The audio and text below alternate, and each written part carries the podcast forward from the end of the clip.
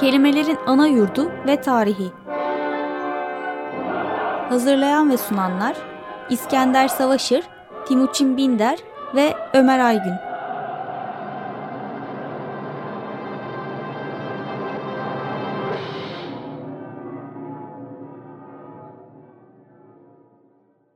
İyi akşamlar. Bugün tamamen yabancısı olmadınız ama biraz farklı bir ekiple karşınızdayız. Yanımda Ömer Lekesiz ve Zeynep Sayın var. Ve Türkçeden akraba, Türkçeyi tabii nasıl tanımladığınıza bağlı olarak aslında Türkçenin içinde de addedebileceğimiz bazı kelimeleri ama Sami dillerine Arapça köklere gideceğiz. Galiba yaranın ilk akla getirdiği cerahat, cer üzerinden Ömer Lekesiz bizi bilgilendirmeye başlayacak.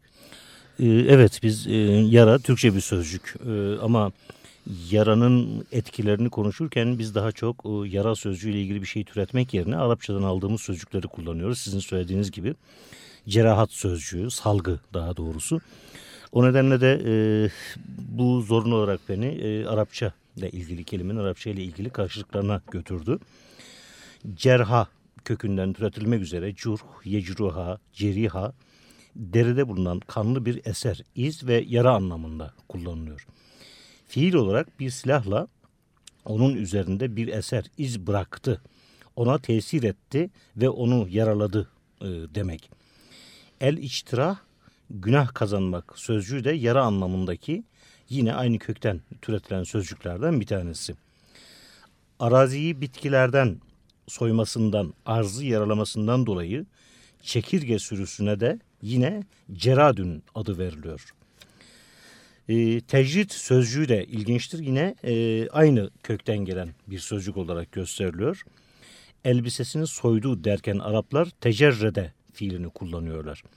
Dolayısıyla tecrit, soyutlama dediğimiz şey bir şeyi soymak, ayrıştırmanın ötesinde o soyulan şeyin aslına uygun bir örtüyle örtülmesi eylemini, eğilimini de içeriyor bedene kesme yoluyla yapılan müdahalenin de tecrit sözcüğü kapsamında e, okunması bu durumda sanıyorum zorunlu haline geliyor. Çünkü cerrahiye e, bir tıp dalı olarak cerrahiyenin ve orada e, görev yapan insanların, uzmanların da cerrah olarak anılmasının nedeni de sanıyorum bu olsa gerektir. Çünkü onlar bedenin tamamından ya da belli bir kısmından e, oluşan mikrobu bedenden soymak suretiyle bir işlem gerçekleştiriyorlar. Bu da yine e, bizi aynı kelimenin köküne yani yara sözcüğünün kendisine götürüyor.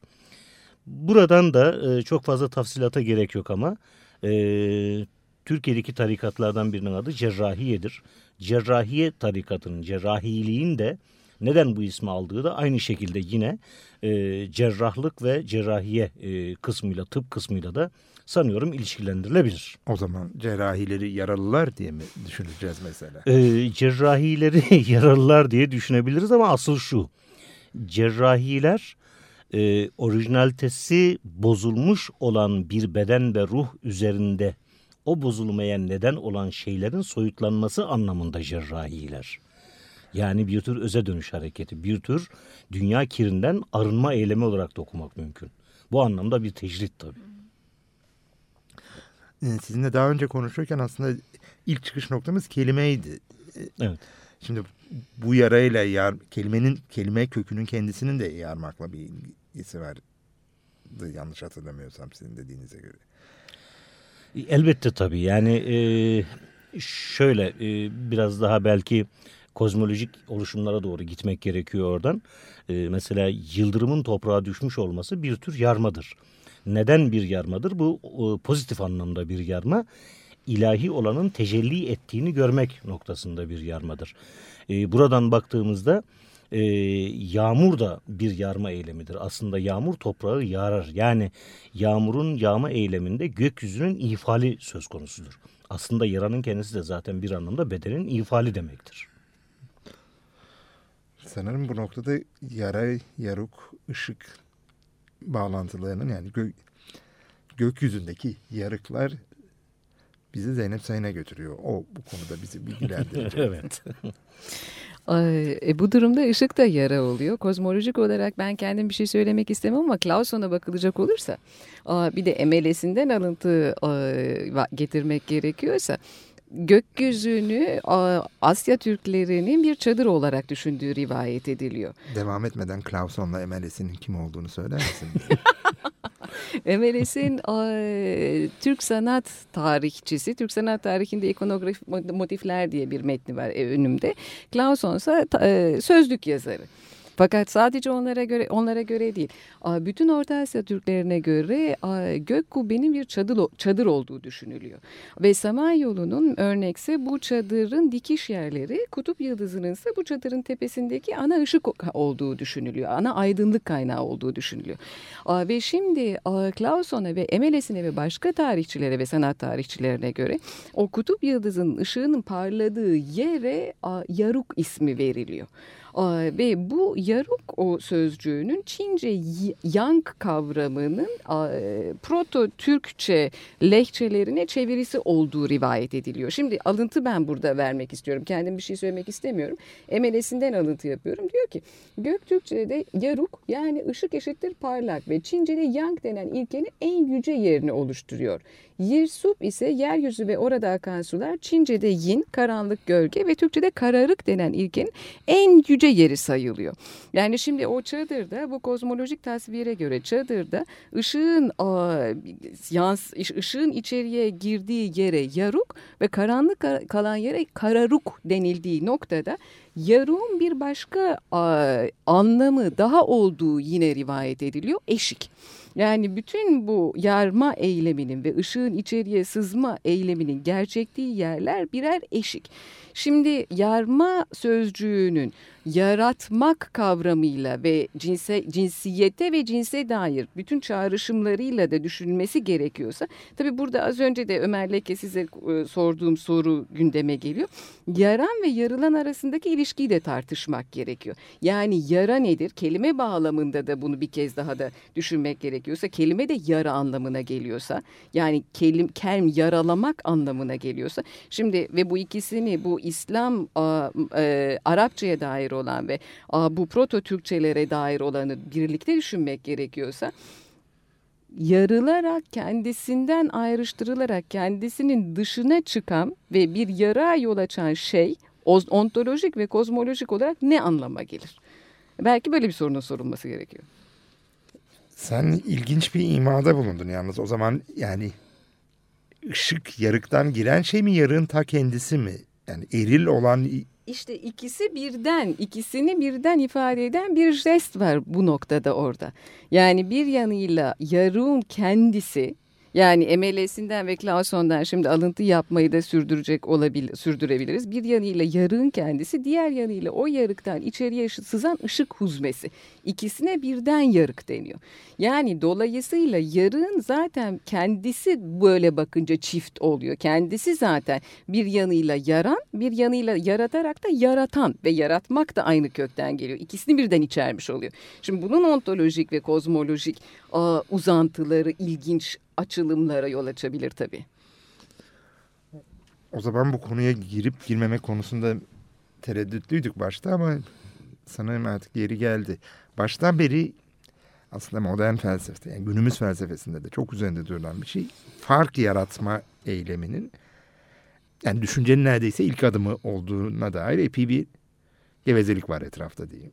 diyeyim. Ve yar kökünü, yara kökünün bu kadar merkezi bir yer tutuyor olması gerek Arapçada gerek Türkçe'de bunu doğrular gibi gözüküyor. Ama bir yanıyla da bir klasik felsefe geleneğimiz var ki her şeyi Legain'den türetiyor. Yani derlemek, toplamaktan, logostan, bir araya getirmekten, yaraları iyileştirmekten, sarmaktan, farklılıkları bütünleştirmekten, bütünü yeniden kurmaktan. Bu ikisi arasındaki ilişkiyi nasıl?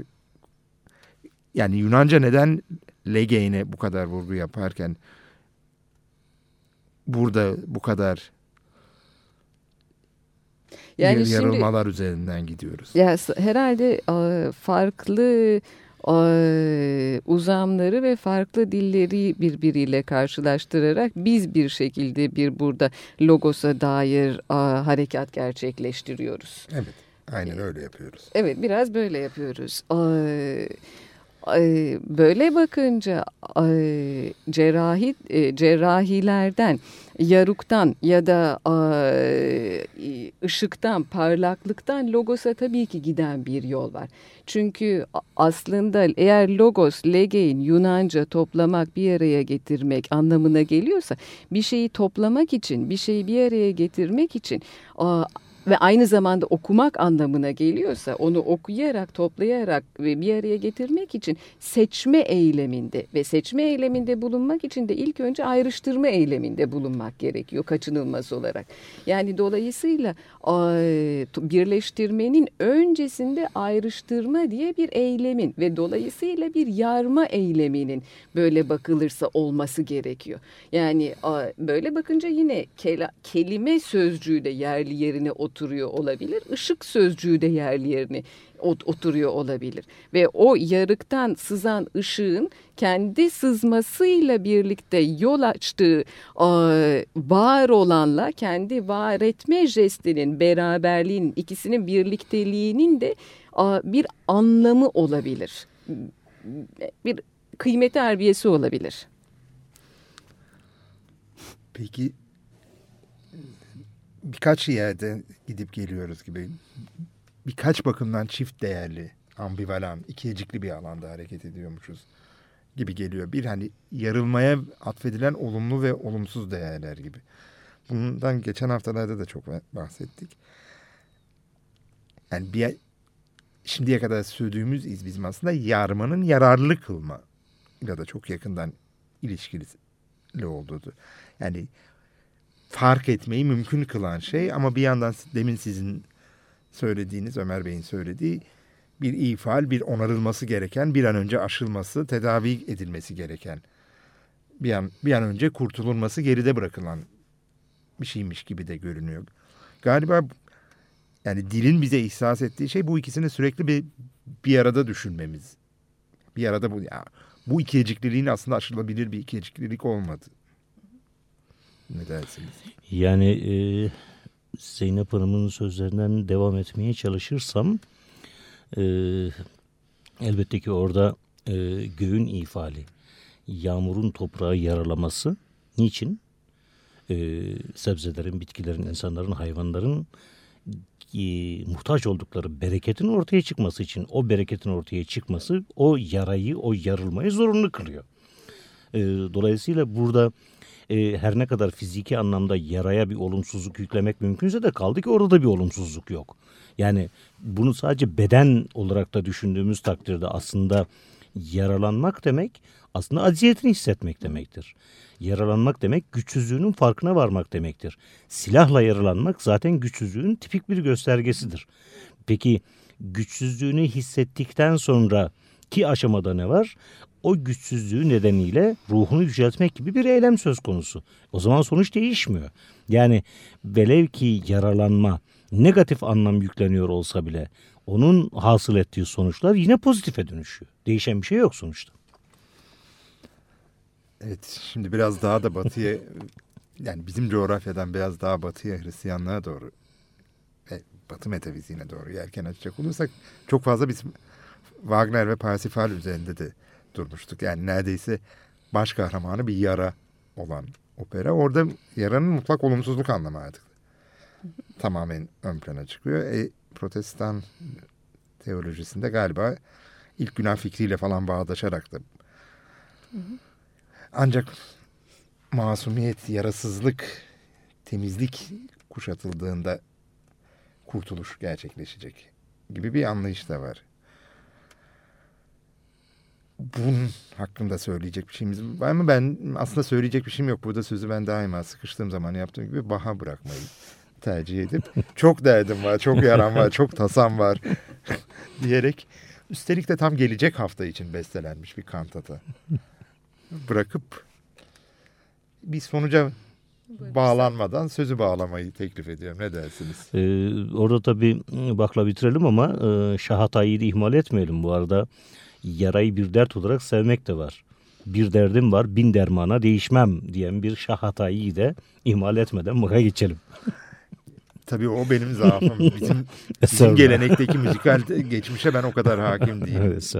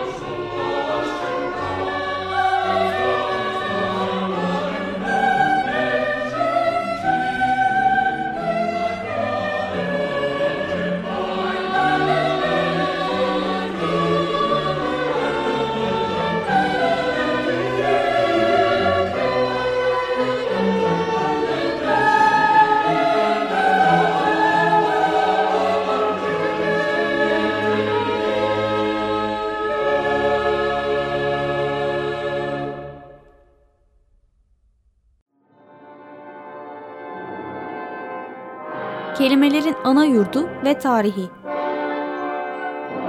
Hazırlayan ve sunanlar İskender Savaşır, Timuçin Binder ve Ömer Aygün.